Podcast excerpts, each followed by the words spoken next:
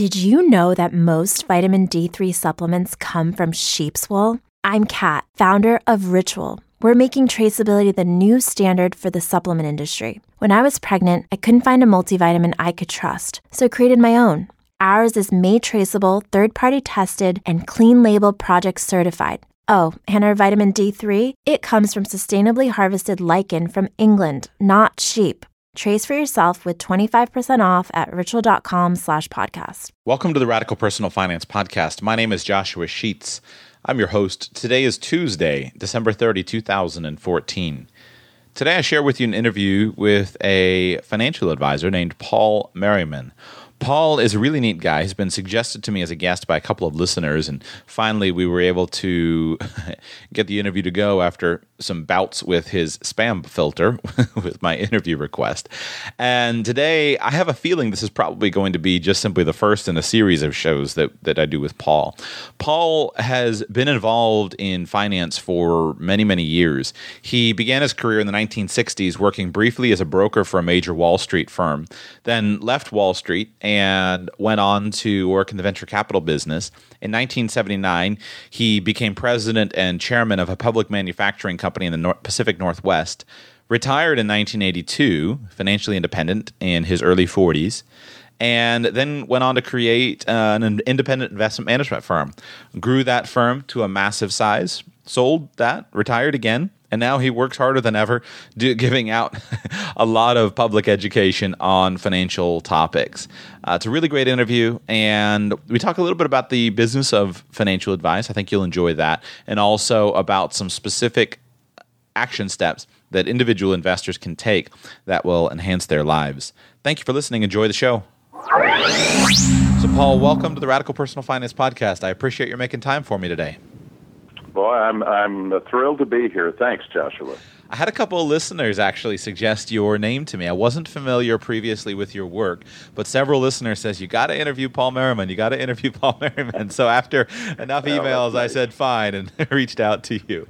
Uh, where I'd like to begin today is, if you're willing, I'd love for you to share a little bit about your professional story, especially as it involves. Uh, financial planning as a business, financial services, and then also your personal progression with financial knowledge. Yeah, well, that's uh, that's that's a treat for me because uh, I love this business. I I'll give you the end first, and that is I retired a couple of years ago and started a financial education foundation, and uh, all the work that I'm doing is dedicated to educating people how to take better care of their money, which means even for people who have advisors, I'm trying to help them be a better client to that advisor. But it started about uh, 30 some years ago. I had good fortune in business at age 40. In essence, I retired from making money and started an investment advisory firm. Um, it, it, it's almost embarrassing to admit that uh, nobody knew that I would be a good advisor, and my minimum uh, account back in in 1983 was two thousand dollars per wow. account. And I charged one percent, which means I would work for you for a year for twenty dollars. but but uh, it grew, and of course, it wasn't a business model that would um, that would support other people helping me grow. And I eventually sold that a couple of years ago. And uh, when when we when we did, uh, we had about 1.6 billion uh, and the Merriman Company continues on with uh, the great advisors they have. But uh, I'm I don't have to worry about that stuff now. I really am worried about the part that I had the most fun with when I was an advisor because I built my business with a marketing plan of teaching people how to do everything on their own so they'd never need an investment advisor. And I always felt that took the conflict of interest out of that relationship of the person who's learning from you because if they decide that they can't do it or don't want to do it, then they know who they could hire to do the kinds of things that I think they should be doing. And that was the way we built our business. I'm a little unusual in that I started out in this business as a market timer. and uh, uh, and that that that seems strange for somebody who has probably 80% of my money under management when I when I retired was buy and hold. But when I started the business, you have to remember that the stock market had been the pits for 17 years. People hadn't made money in the stock market. They made it, then they lost it, and they made it, and they lost it, and a lot of people just quit the stock market and and took their money and went home. So a defensive strategy like market timing seemed to make sense. It's something that would fit for people who don't want to have an absolute buy and hold portfolio. And we and we still the company still does that. But the fact is most people are better served with a pure buy and hold strategy because market timing uh, is is the hardest of all investment strategies I know for people to find peace of mind. So we built this business. Eventually, the minimum was a hundred thousand, and now it's a half a million. And uh, and I I I love the days that basically there was no minimum because we could we could help everybody basically, but uh, there's only so many hours in the day, as you know, Joshua. and and that's kind of the, the the background. I had the good fortune of getting on. Um, with Louis Rukeyser on Wall Street Week. That was huge for my business. I had 400 phone calls that weekend uh, after I was on that show, and uh, and now when I get on a show like yours, I'm hoping that I can attract people to my to my website where everything is free, free books, free Vanguard portfolios, free Schwab and Fidelity and Vanguard ETF portfolios. I've got a hundred 401k plans that I've looked at and made recommendations. The, the basically the largest 100 plans in the U.S. And I do a podcast and an article every week. And and my wife chastises me because when I retired, I I told her I promised I would never work for money again. Joshua, what she thought I said was, I'll never work again. Didn't work. So here I am working, and she's in Cozumel with our 19 year old uh, diving right now. So, but I'm doing what I love. Is that why you do it? Just you you you just you you purely enjoy it? I love it. I, I love, and and I've listened to a few of your shows. I was not aware of your work either. Uh, I love educating people. I love changing lives. Uh, I've got a couple of articles that maybe I'll get a chance to mention that have probably been the, the, the most important pieces I've ever written in terms of helping people make better decisions. I, I, I, I really think we can easily add anywhere from a half to three percent a year to most portfolios without having to take more risk. And and it's not hard and and and I just hope that that I can do this for another ten years so that uh, I can change uh, change some more lives. I it's it's hard. There's a lot of competition out there for uh, for whatever message that you have, and and so uh, I've found a, a bunch of people who are interested in my asset allocation approach, uh, and and I do. I love it. And every once in a while, I get to talk to one of these people and help them make a decision to get back to get back on course because you know how often people get off course and yeah. we got to got to teach them how to stay on course because that's where the money is if we don't get to those ideas, I may bring you on for a whole show on that because I know where you're going from uh, with those ideas. We'll see if we have time, but I want to I want to I want to spend at least the time that we do have here at the beginning, talking a little bit about the financial planning business. But you piqued my interest talking about $2,000 accounts. I cannot conceive of how it would be possible for anybody to build a firm today with without minimum accounts. Was it different in, in 1983 when you started? Well, what was different was I had enough money to live on for the rest of my life. I retired at age 40 and so it was a hobby. Uh, that was fine, and the problem became that that the people who wanted to come to work uh, with me were not interested in in a hobby. So so we had to become uh, more uh, more normal. And the, the reality is, when I look back at those early years, uh, I have great affection for people and the desire to help. But if you take accounts that are too small, you water down the, the level of service and the letter, level of attention and, and the, the devotion to other things that are important other than just talking to the clients and managing the money. And um, I I fought taking higher and higher minimums, but in the end, I realized that for an advisor to have any more than 150 to 200 clients is probably not serving the client properly. Right. So, uh, and my son, my son saved my life. Uh, in fact, when I get done here, I'm going to catch a ferry and go see my son for breakfast this morning, and and uh, he is the one actually who came into our company and made it a company as opposed uh, to a hobby. And uh, thank God for him because uh, I, I kind of worked on the back of an envelope for too many years. In fact, uh, you talk about the difference today versus uh, what it was like then. My first 10 years in the investment advisory business, I spent no more total than $1,000 on lawyers. Wow. and today, you can spend that in a day. Yeah. so, wow. Because it, it's it's it's tough uh, when when when you have to do every little thing by the law, or or you could lose your business. Yeah, it's a big and, deal. And um, so that is a big deal today that it wasn't then. Hmm. We could actually we could talk about this for hours. I'm not going to, but it's interesting. I actually went through the process.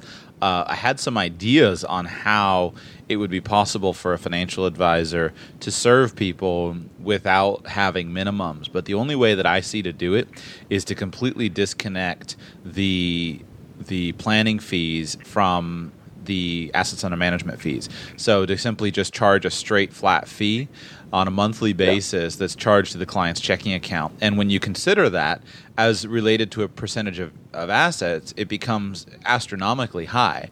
But uh, when you consider it as regards the total financial planning picture, then I think it's a, it's the only way that people with small accounts I think can get good service because you can't. I agree with you. I, I couldn't. I can't conceive of any way that I could serve do if I were doing it full time, I can't conceive of any way that I could serve more than 100 to 150 households yeah. uh, effectively. And if you just run the numbers on the gross revenue that you would need for a practice, all of the overhead, some of it legal overhead, some of it technology overhead to do an effective job, I just don't see how it's possible to be to be done in today's world. I recently I, I, I, came to the conclusion and I actually just pulled all my RIA paperwork and, and, and shuttered shuttered the firm because I said I can't do this well. So I'm actually going to do a show, try to give away all of my ideas for how I was going to do it to maybe wow. get some other advisors to pick it pick up the torch and, and, and go with it. But I'm I feel like this show that I'm doing is my most effective use of time and it's something that I can do that some people many uh, I'm a good financial planner and I'm learning to be a good broadcaster, but I think there are other great financial planners that can fill those shoes and this is this is the role that I think I can serve well. Well, that's amazing, and, I, and this is maybe too aggressive a question, but how do you make a living then? Uh, because I don't need to make a living doing my podcasts and my articles and whatnot, but how do you make a living uh, the, the way that you're approaching the business? I'm trying to follow the radio model and also trying to follow the the new basically what I call the new internet model. And I believe that people desire it's a good question. I believe that people want and are looking for value. And so over the years, the walls that have come down between people who are able to educate and teach and create content and create value, the walls have come down between them and the public. And so in the old days, if I wanted to start, for example, if I were running a firm back in 1990 and I wanted to get on the radio, I would need to go down to the local AM station and I need to pay them whatever the fees were to, to do my Saturday morning financial show. Well, now I can I can host my show and I can put it online. I could actually do it for free. I with poor technology choices, but with great technology choices, let's call it what hundred dollars a month. Um, so now all of a sudden I can have a global outreach to anybody mm-hmm. in the world with no friction in between. I don't have to keep the advertisers happy. I don't have to mm-hmm. you know reach a certain number, and so I can create a niche audience. And then I think that because of the increasing transparency that's come to the world, I think people my my my hope, and I'm proving it, I'm in the process of proving it, is that people desire uh, people don't mind paying directly for value. And so in financial planning, I feel like we have one of the most effective ways where we can clearly say, here are specific financial ideas and that are going to save you money in the long run, and that it's only just that we get paid for those, um, paid for the work that we do. But so what I'm doing is I'm building it on a voluntary basis, and I'm creating um, a couple. I've ha- I've struggled a little bit to figure out how to establish it, but I'm creating ways for the audience to pay me directly if they find value in the content. So the show is completely free, and so if they find value in that con- content, I try to give away my goal is over the next couple of years to essentially give away a master's degree in financial planning that I've studied mm, over the years for, for free, and then well, people people can pay me for that. And then I'm also kind of working on a freemium model, was what they call now, where I'm going to build up some additional resources beyond just the show, and then those will be available for purchase for people to buy them directly. So we'll see if it works. But so far, I've proved the concept over the last five or six months, and so now I'm not yet financially independent, but I've been running I have a, a, a uh, consulting contract which pays my bills in the meantime, which allows me to see if I can get this business going. And I've proved the concept, so now it's time to fully implement it. So that's my plan. I think that's wonderful, and and uh, I'm going to do what I can to help. I don't know what that'll be, but uh, uh, I'm really impressed, Joshua, and and we're always looking for people who have others' best interest at heart. I wrote a book uh, entitled Get Smart or Get Screwed mm-hmm. uh, How to Select the Best and Get the Most from Your Investment Advisor or mm-hmm. Financial Advisor. And I am uh, I'm very critical of, of Wall Street because I, I really don't feel they tell the truth. They tell half truths, but the other half can be can be damning or, or very harmful to people. And um, uh, and and we need more people who are are really working on behalf of what's right for people rather than what's right for the provider. Because yeah, I, I think if you've got uh, good material, uh, you will you will find a market. I'm very excited about that, and uh, hope that we can talk again in the future. Absolutely. I appreciate the encouragement. So I want to go back and I want to learn a little bit more about your story because we spend a lot of time on this show talking about early retirement and financial independence. What was your path to establishing yourself to be financially independent at the age of 40? Well, I, I had a checkered past. I'm almost embarrassed to admit that for a couple of years I was a stockbroker back in the 60s. but it didn't take too long to figure out the, what the conflicts of interest were. I my picture of what it would mean to be a, a stockbroker were entirely different from what it turned out to be. So I left the industry uh, in uh, January of '69, I believe and did some private venture capital uh, work, raising money for some small companies. And um, uh, one of those companies along the way uh, got into financial trouble.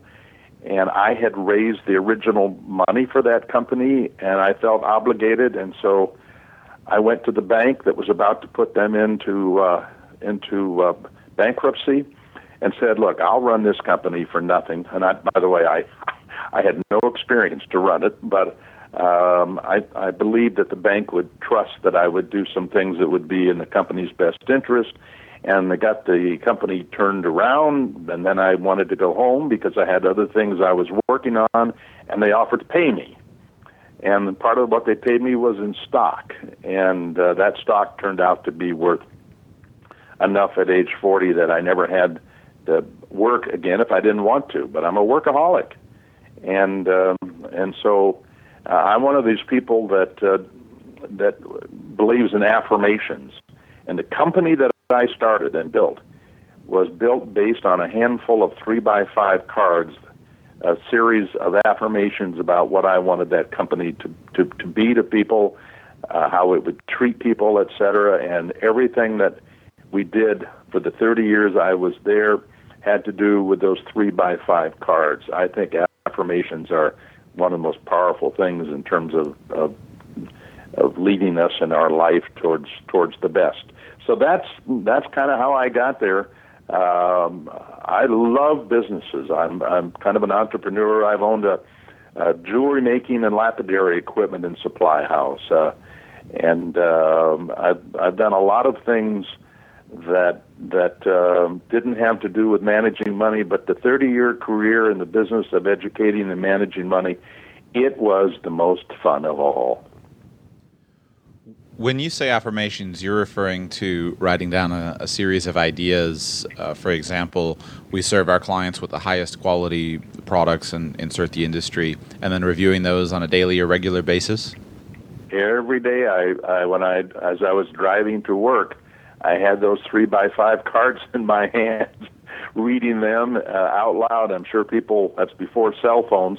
People probably thought I was nuts, but uh, uh, that's what I did every morning on the way to work. I had about a half an hour drive, and and uh, and it moved me to to starting all over again and doing something I wasn't trained to do. Who inspired you with that uh, technique?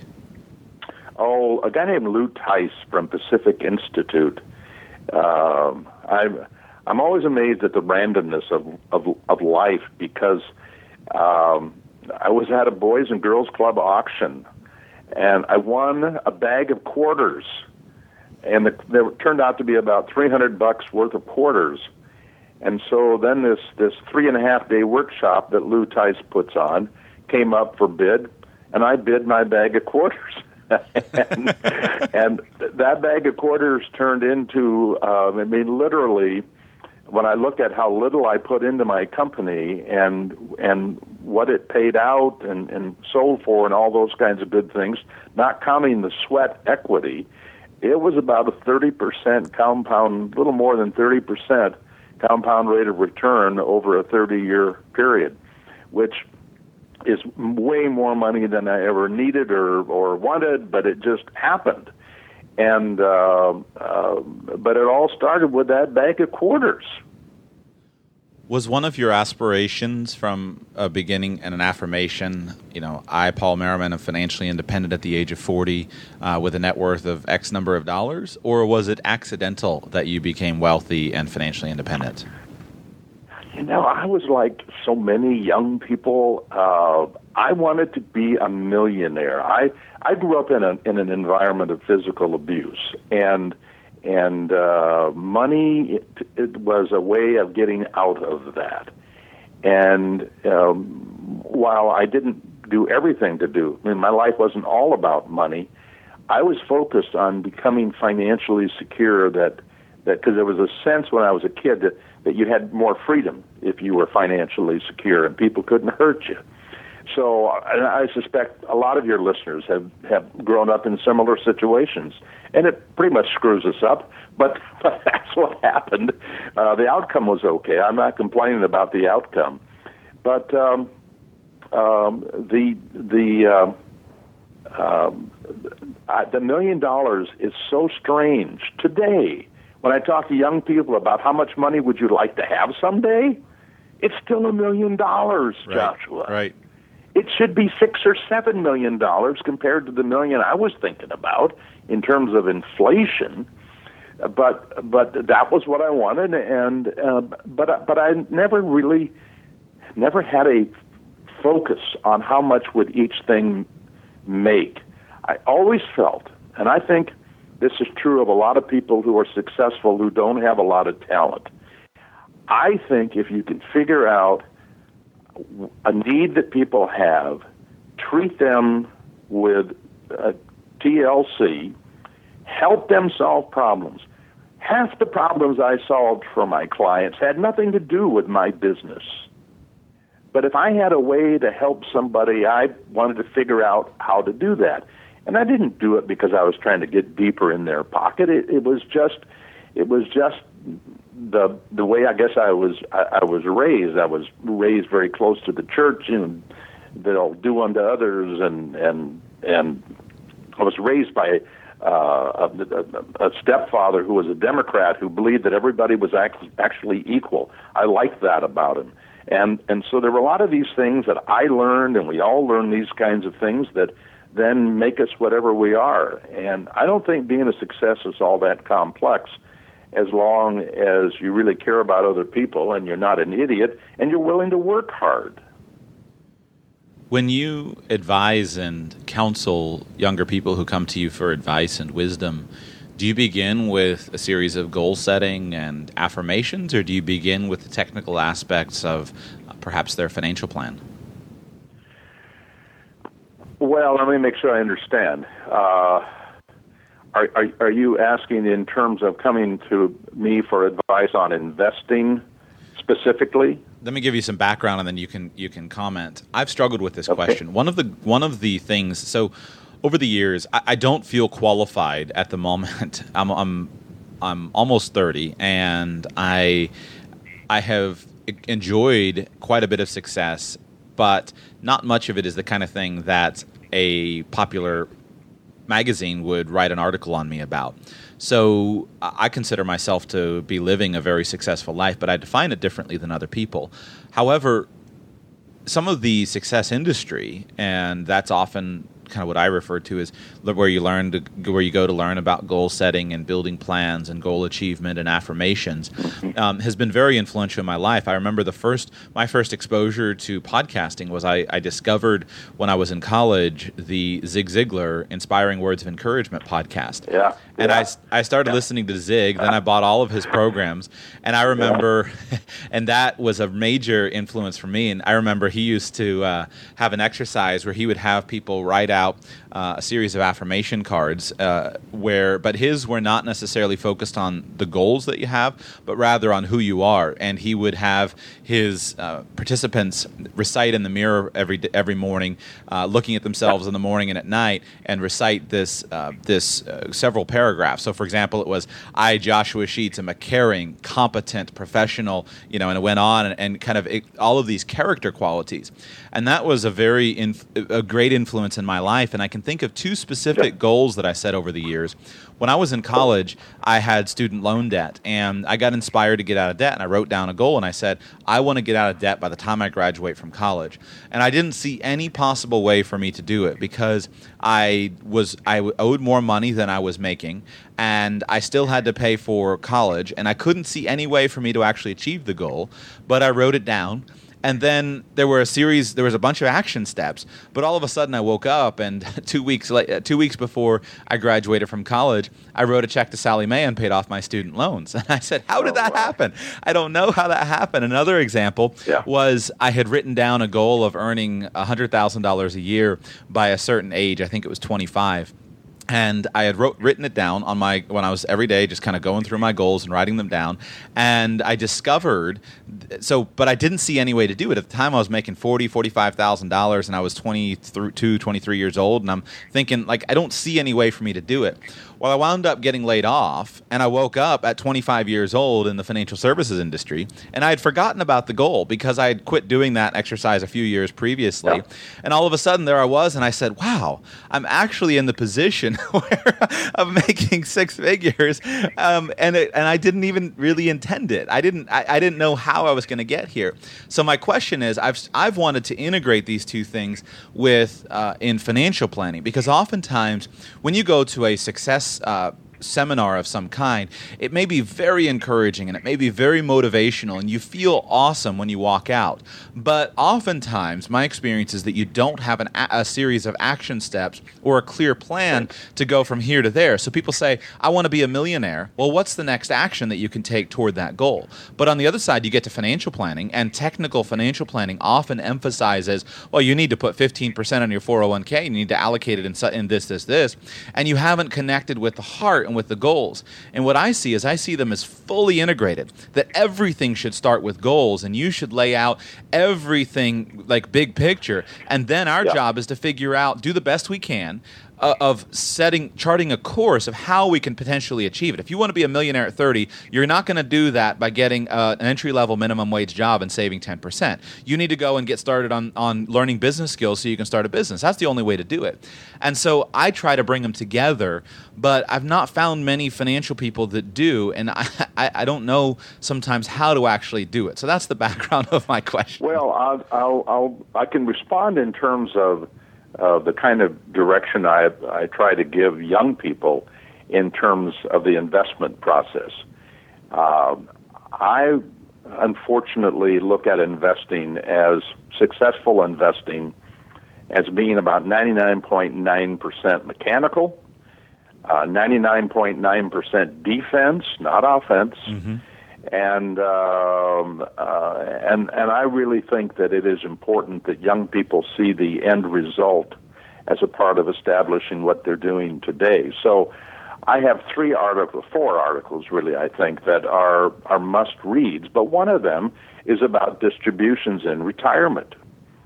And my view is is that you have no idea how much you need to save, what return you need to make, what risk you need to take, and all of those kinds of things that go to putting that plan and and, and the action steps together, unless you know how much you're going to have and not just how much you're going to have, but how much are you going to take out? Are you going to take out 3% a year, 4%? My wife and I take out 5% a year. We take it out at the first of each year. Everything is mechanical. And and so um, I'm trying to get people to dream about the future. That's not mechanical. But once you've established kind of what that picture of what life should look like when you finally do reach retirement, uh, what are the specific mechanical step by step things that need to be done? What are the asset classes you should own? What mutual funds best represent those asset classes? How much should you have in stocks and bonds, which which which is going to lead to to how your portfolio is going to be constructed.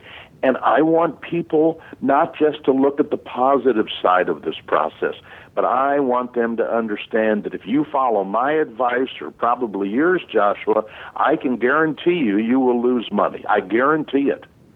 And people kind of say, "Whoa, wait a minute! You're guaranteeing you're going. What kind of an advisor are you?" Right. And my answer is that you are not likely to be a success unless the amount of money that you're going to face in terms of losses are within some limits that you have because most people, as we know from the Dalbar studies, most people don't make it not because the stock market isn't great for the long term, but they can't take the pain for the short term. Right.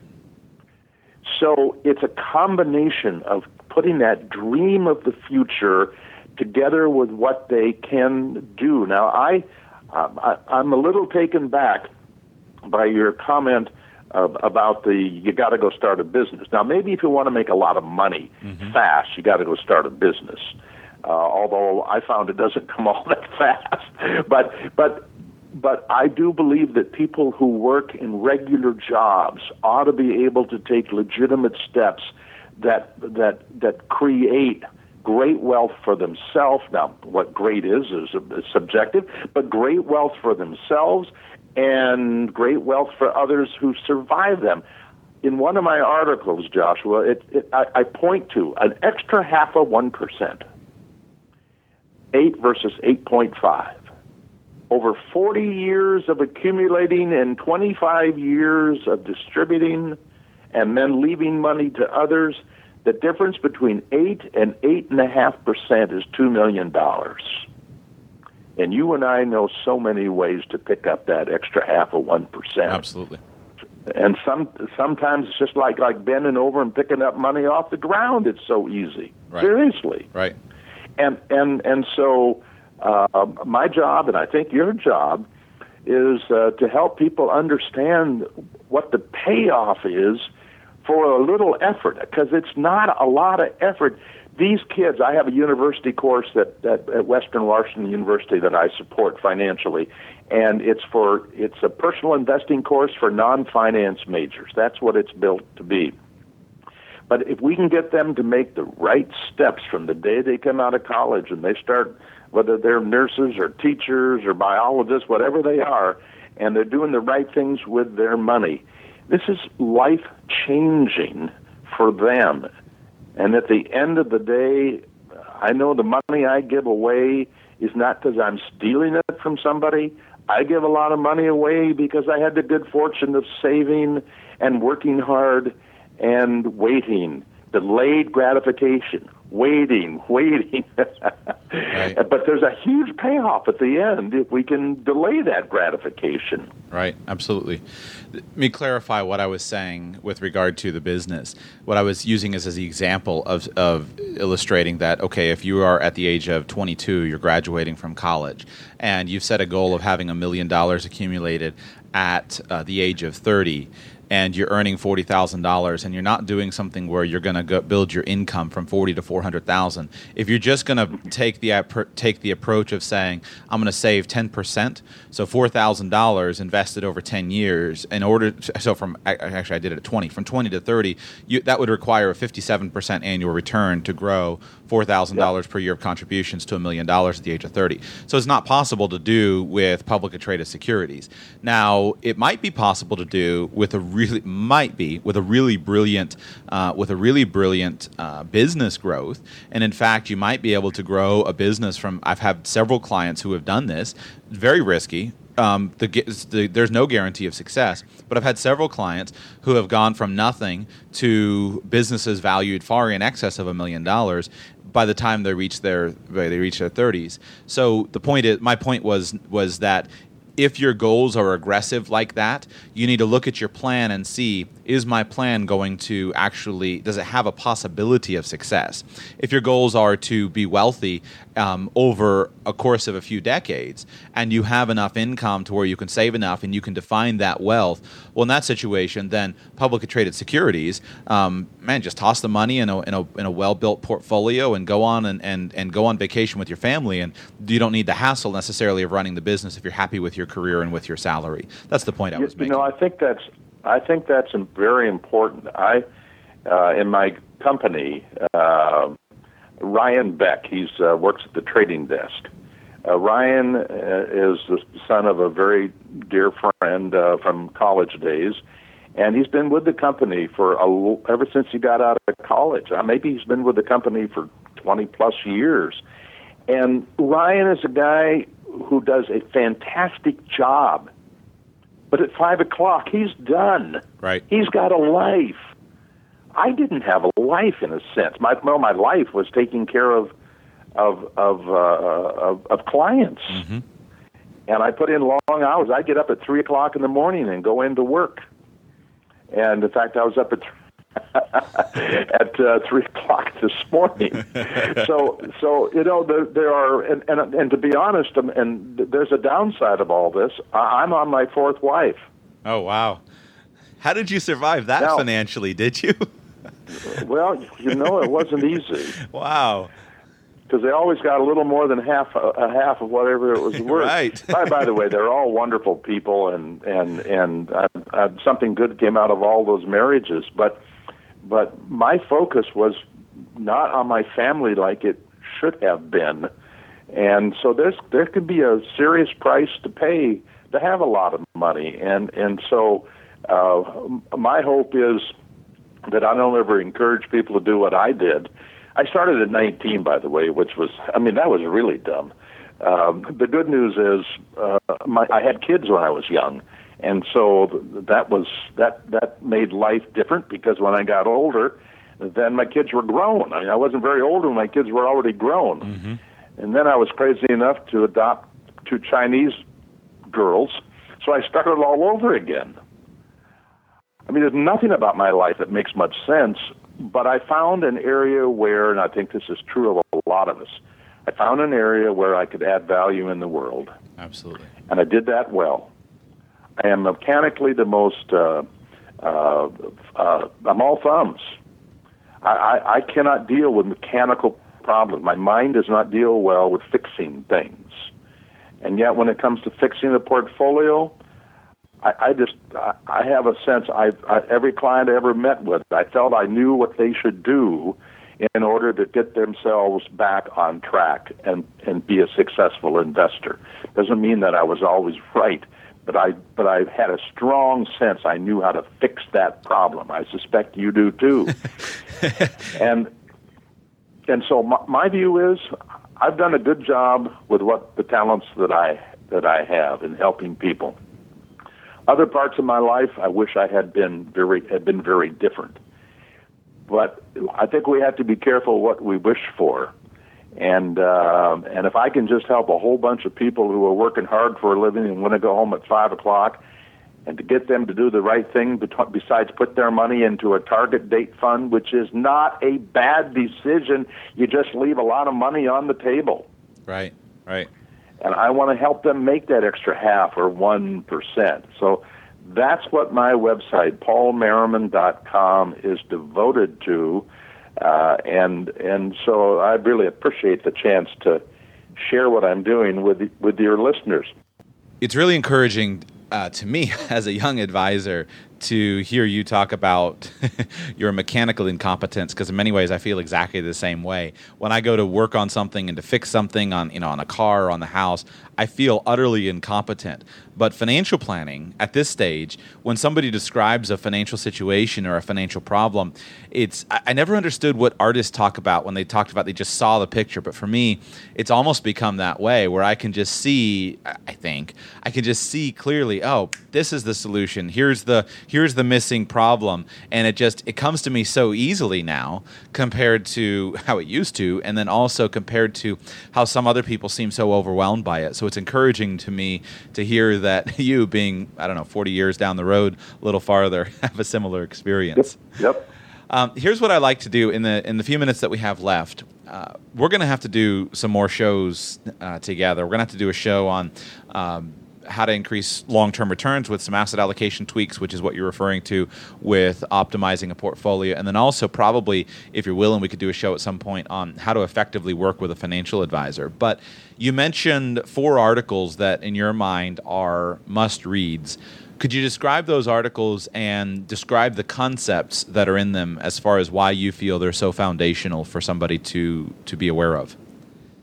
Uh, ab- absolutely, Joshua. And if you read an article entitled Six Decisions Every Investor Must Make, it actually links to these articles, and that article is at marketwatch.com.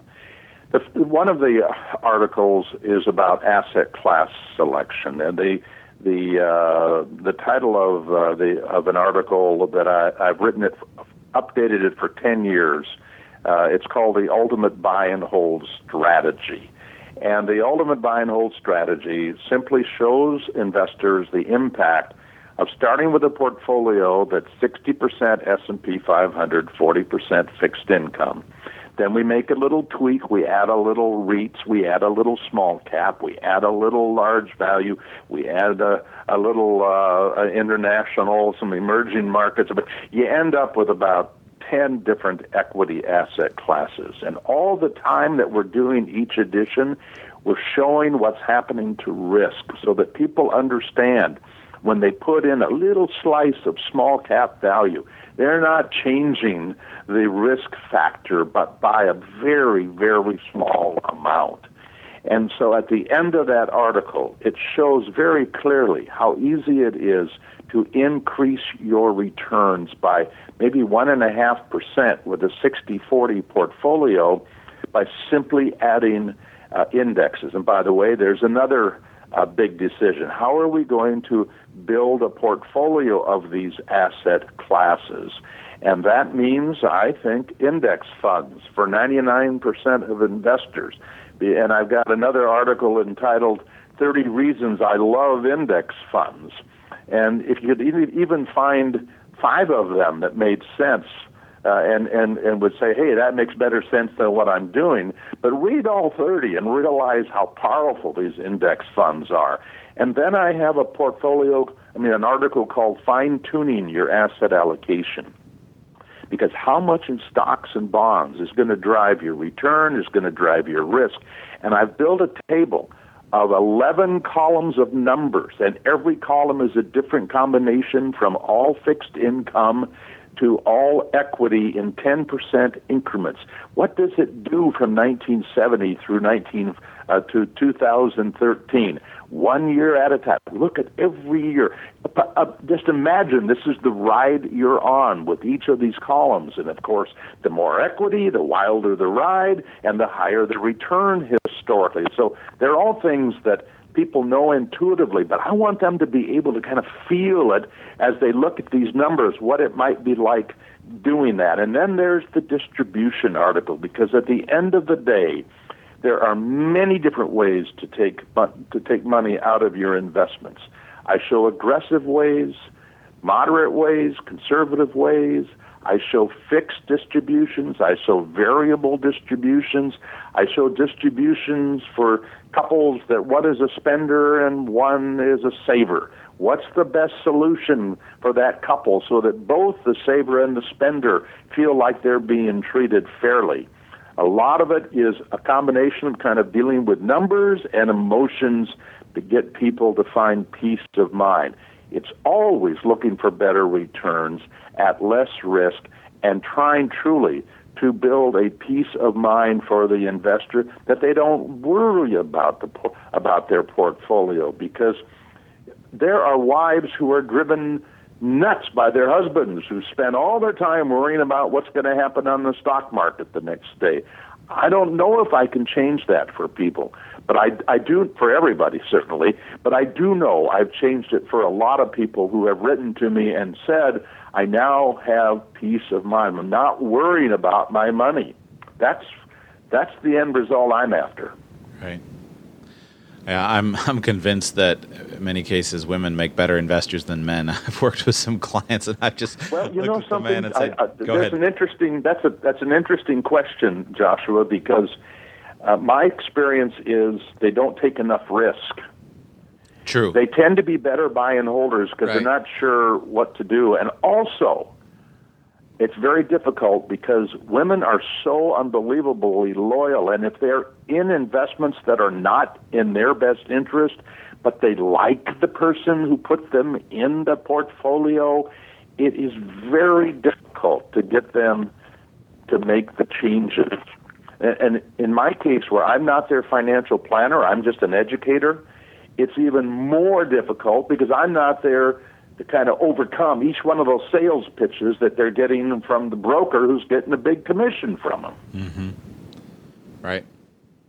Yeah, it's it's you know that's another show topic I need to put on my show that I haven't talked about because there are advantages and disadvantages. I think if you can if you can build a portfolio that satisfies somebody who is uncertain, male or female, somebody who's uncertain with uh, with risk, if you can satisfy that in other ways, and my secret weapon has always been financial planning, and people often don't understand that, but I say satisfy the risk needs with intelligent. Um, with intelligent planning. Example, I had one client that I worked with that was a, a nearing retirement and I could not get like the the but we we discovered through the process that we could keep the portfolio invested in a fairly aggressive manner if we kept I think it was something like sixty thousand dollars in the checking account at all times. So yeah. we would make a joke, and the husband and wife would come in, and the husband would laugh, but his but his wife, she was she was amazing lady, and her rule was as long as I've always got at least sixty thousand bucks in the checking account, then I'm good. I don't I don't worry about the investments. And so sometimes it would creep up, and sometimes they'd have a hundred thousand and a hundred, and I'd say, you know, you want to do you want to go ahead and move some of that money over here? And well, as long as we keep sixty, it was it was yeah. good. So I think that's a secret tool of of we've got to uh, address that risk in, in other ways rather than everything being done with an investor profile questionnaire. I think so, and um, and there's a I have a list of about 25 different risks that people need to manage. Uh, I'm a terrible list maker. I, I wake up and make a list immediately. Um, but I, I think if we can get people to to squarely view what risk is, and there are so many of them, and see how every one of those risks are being addressed uh, in a in a legitimate way that is is good for them for the long term. I think we can turn some of these people around, and sometimes the success may be uh, to get that person who has all that money in a checking account uh, to put thirty thousand of it into a short-term bond fund mm-hmm. at Vanguard. Right. something, just a baby step. Baby steps are are are powerful. Even uh, even putting 20% in equities with the super conservative people is enough to probably add about 1.1 to 1.2 to the compound rate of return.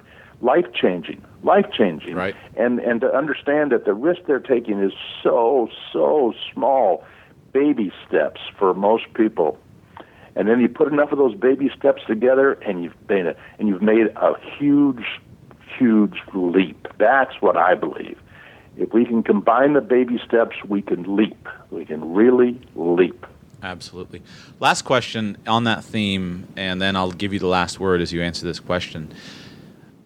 One other way that I've been thinking about dealing with risk, and I've actually recognized in myself, and I'm very concerned about this as a trend in the industry, is the trend toward putting all of the assets into qualified accounts that can't be touched for young people.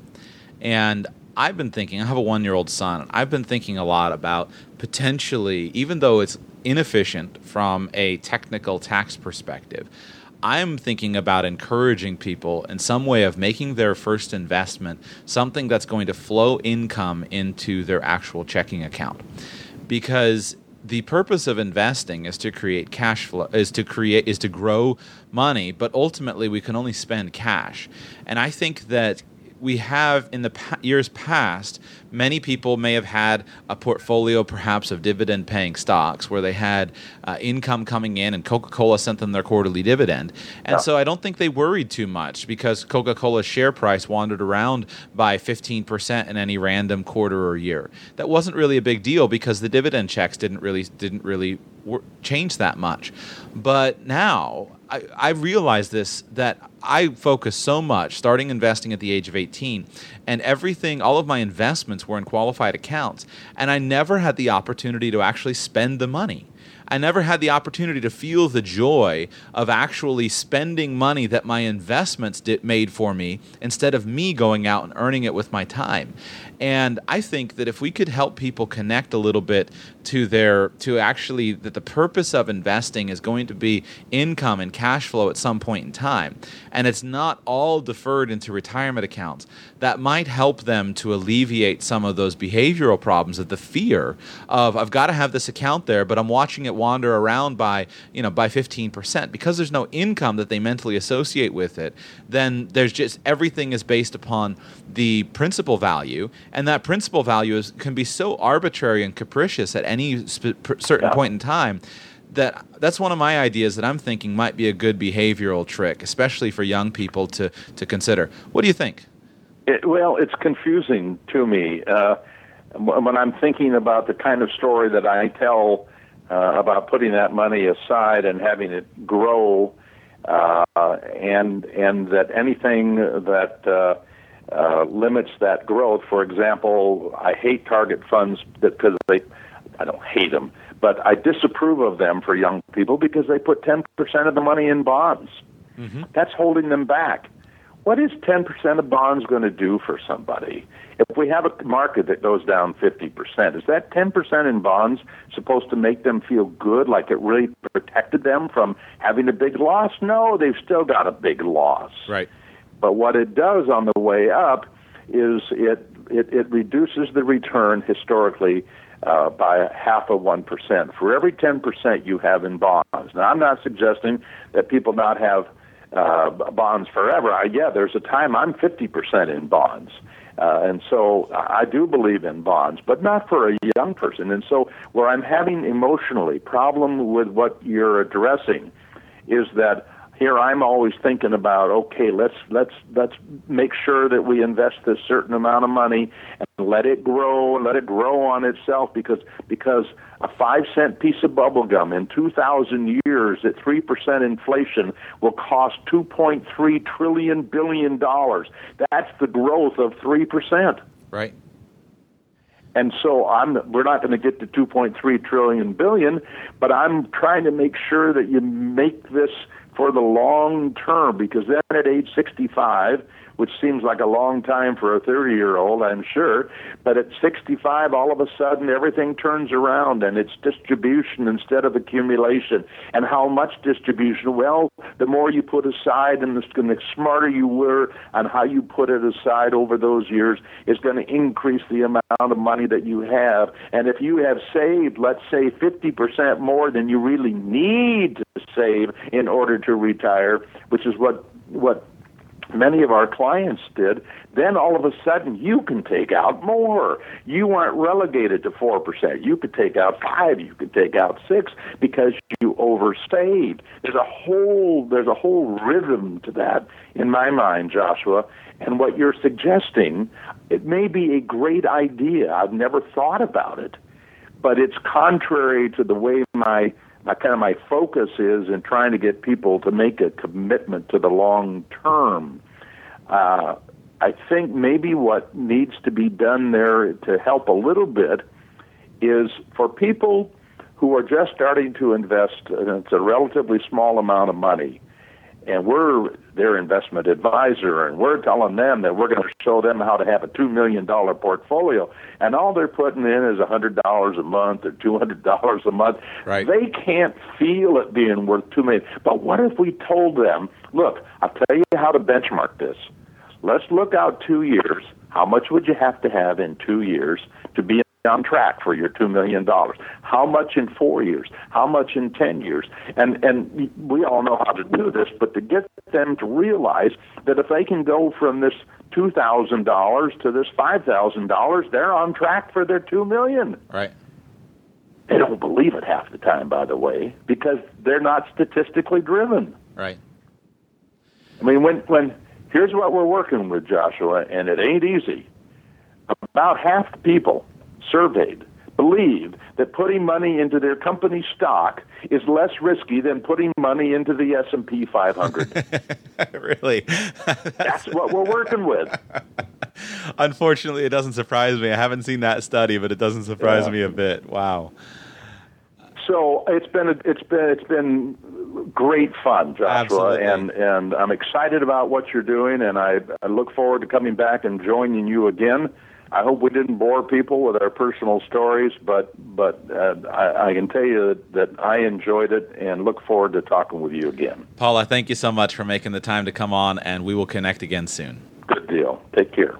Happy holidays.